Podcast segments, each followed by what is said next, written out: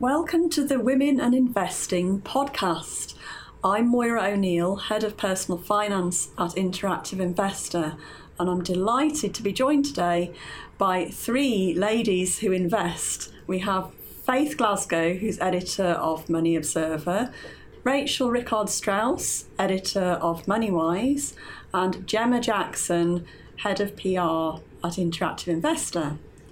We're going to talk about why women in, why women don't invest, why they should, um, why you should always think about using stocks and shares ISAs, and also the benefits of regular investing. Faith, can I start with you? You have some fantastic stats about women and investing. Could you give me the most interesting ones?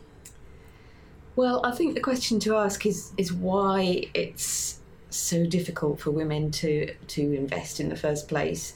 Um, the bottom line is that we we tend to be handicapped all the way down the line. We live longer, so we have to build up a bigger retirement fund because we're going to be retiring for longer. We're going to be out of work for longer.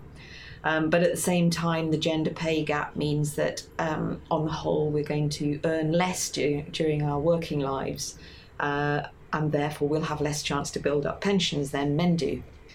Um, I found some stats uh, yesterday morning, in fact, which uh, illustrated this. Um, they revealed that that um, women are twice as likely as men not to be saving at all for their retirement. Uh, more than a third of women have no pension, compared with 17% of men. And of, of that third, 40% of women have no intention of starting a pension either, which I just think is absolutely terrifying. So that's, that's certainly very scary stats. Yeah. But what, why, what are the main reasons why we should be trying to reverse this and why women should be or should be considering investing, getting started to grips with this stuff?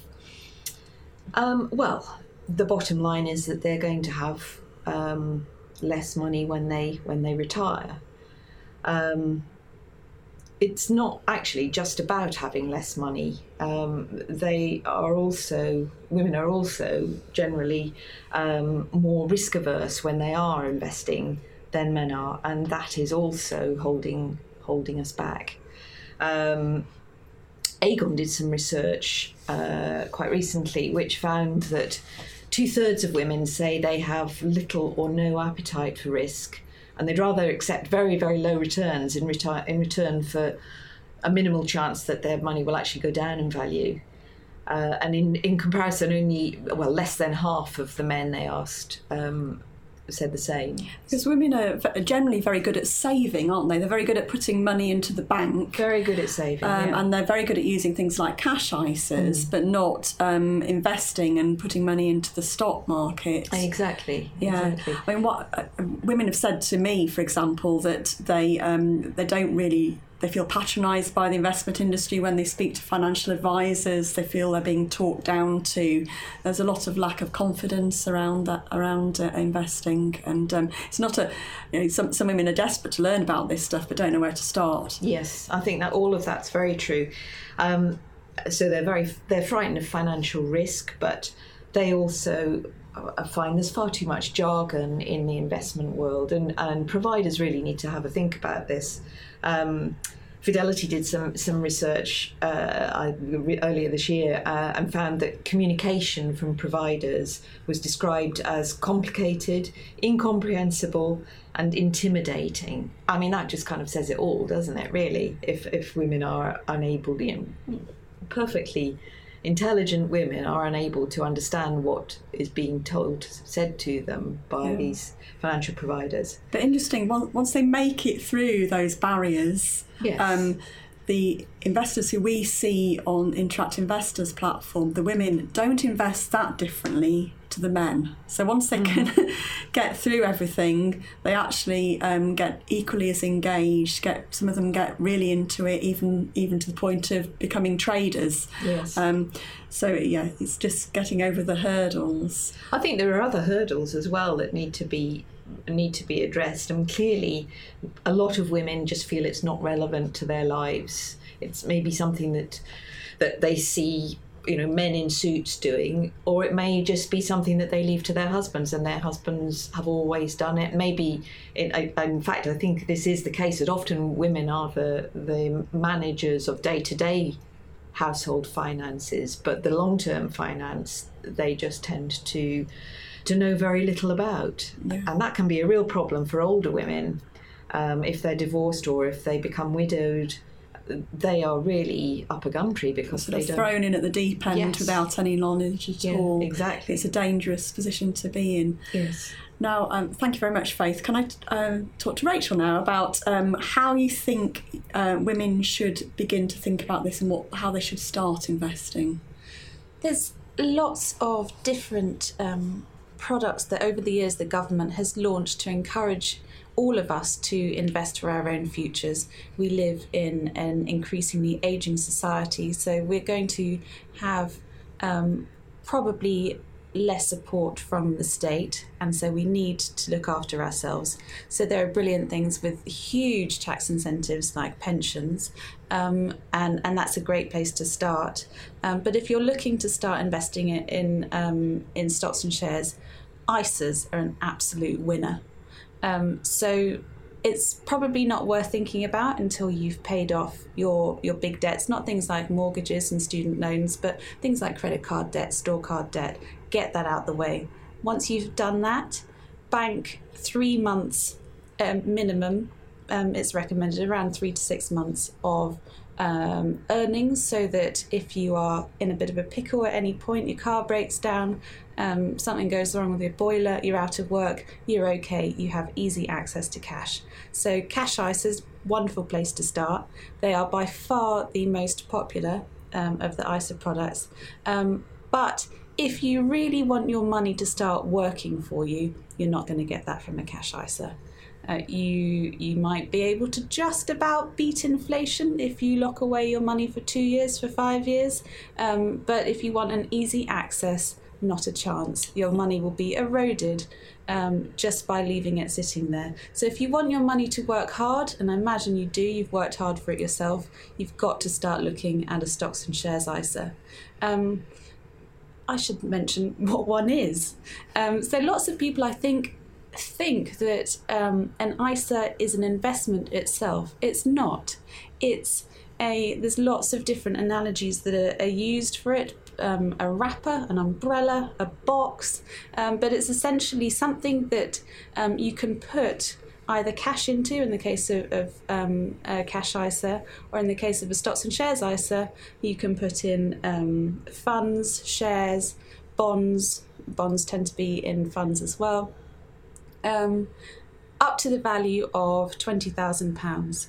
You can have um, one of each type of ISA, that doesn't matter, so long as you don't breach that £20,000, yes. um, which for most people is, is not necessarily their biggest concern. You can also put in a lot less than £20,000. Many people start investing from with 25 pounds a month and just build it up gradually, don't they? Exactly, and I think that twenty thousand pound number can sound quite intimidating, but the average amount put um, into an in, into any type of ISA is about six grand a year, um, and six grand is great. I mean, you're well on your way there.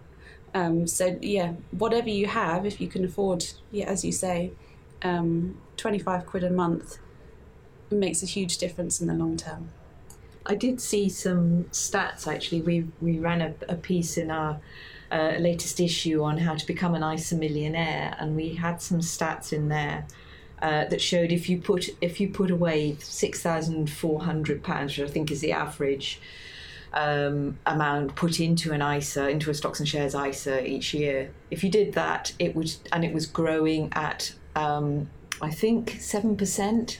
It would take you about 36 years to become an ISA millionaire. So there's some food for thought. Yeah, right very achievable. Very, I'm, very I'm going to be one. Yeah. Me, me. so, Rachel, what, what else do we need to know about stocks and shares ISAs? Um, well, I've, I've said how wonderful they are, but I don't think I've really justified why. Um, so, the main reason is they are tax free. There's absolutely no tax on anything um, that goes on in your ISA. A tax person cannot get hold of it. So, in the case of a, a cash ISA, there's no um, there's no tax to pay on the interest. In the case of a stocks and shares ISA, there are three main taxes that you tend to incur when you're investing. Um, one is capital gains, the second is um, tax on dividends, and the third is tax on interest. Um, you don't pay a penny of any of those if your money is um, stashed in a stocks and shares ISA. Of course, you do have um, allowances for each of those. So you have a two grand dividend allowance, 12 grand capital gains tax allowance every year. So you may think, well, uh, I'm never going to really achieve those kinds of levels anyway, so what's the point? Um, but the point is, due to the effect of compounding, whereby the, the returns that you have um, they can, they can, yeah, compounding is a tricky one, isn't oh it? Oh my goodness! Every just... time I try and explain it, I have to take a deep breath. Although it is meant to be the eighth wonder of the world, according to Albert Einstein, um, because it's so it has such a powerful effect over time. Mm.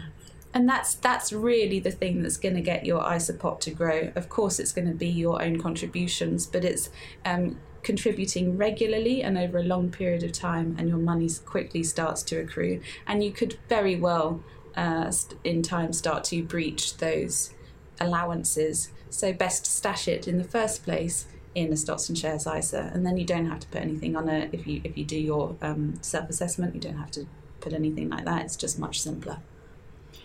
Thanks, Rachel. That was a really good explanation of stocks and shares ISAs. And now I'm going to talk to Jemma about um, the benefits of regular investing. Yeah, I'm all about practicing what, what I preach, and I've learned the hard way that whilst over the long term, lump sum investing tends to outperform, um, over the short term, we've had a lot more bumps in the road. You never know when you might need that money, and I've learned this the hard way. Um, so sometimes regular investing out of your monthly income, £50 a month, can just help remove some of those stomach churning highs and lows in the price of shares. Yeah, and we all know the stock market does have ups and downs over time, and you're a great believer in this being a, a, a discipline that you just stick to through thick and thin. Can you tell me bit more sure absolutely. Well it's just so hard to time the market um, and quite often really really great years follow really bad years which is why just keep drip feeding that money along the way can be so helpful.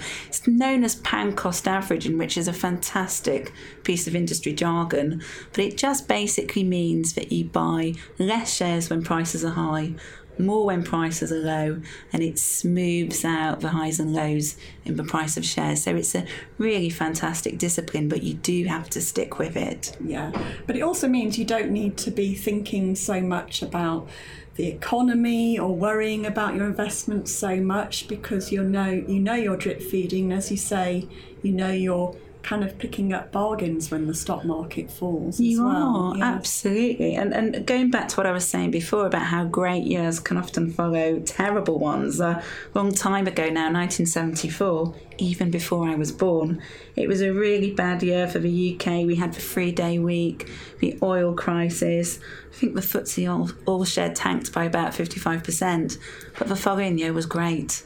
And, you know, regular investing during those ups and downs can really be a good long term strategy because absolutely you can pick up some cheap shares, you know, when times are tough and, and buy less shares when, when those prices are toppy. Yeah, and that, of course, the benefit of it going out of your salary as a direct debit every month is that you don't get used to having that money and frittering it away on something that might not have been worth spending it on anyway. So I think it's a it's a good practice for everybody. Absolutely, and it also means that you don't sort of get distracted by the short term noise.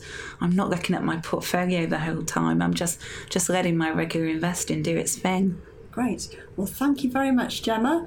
Thanks also to Faith Glasgow of Money Observer, Rachel Rickard Straus of MoneyWise, and thank you for listening.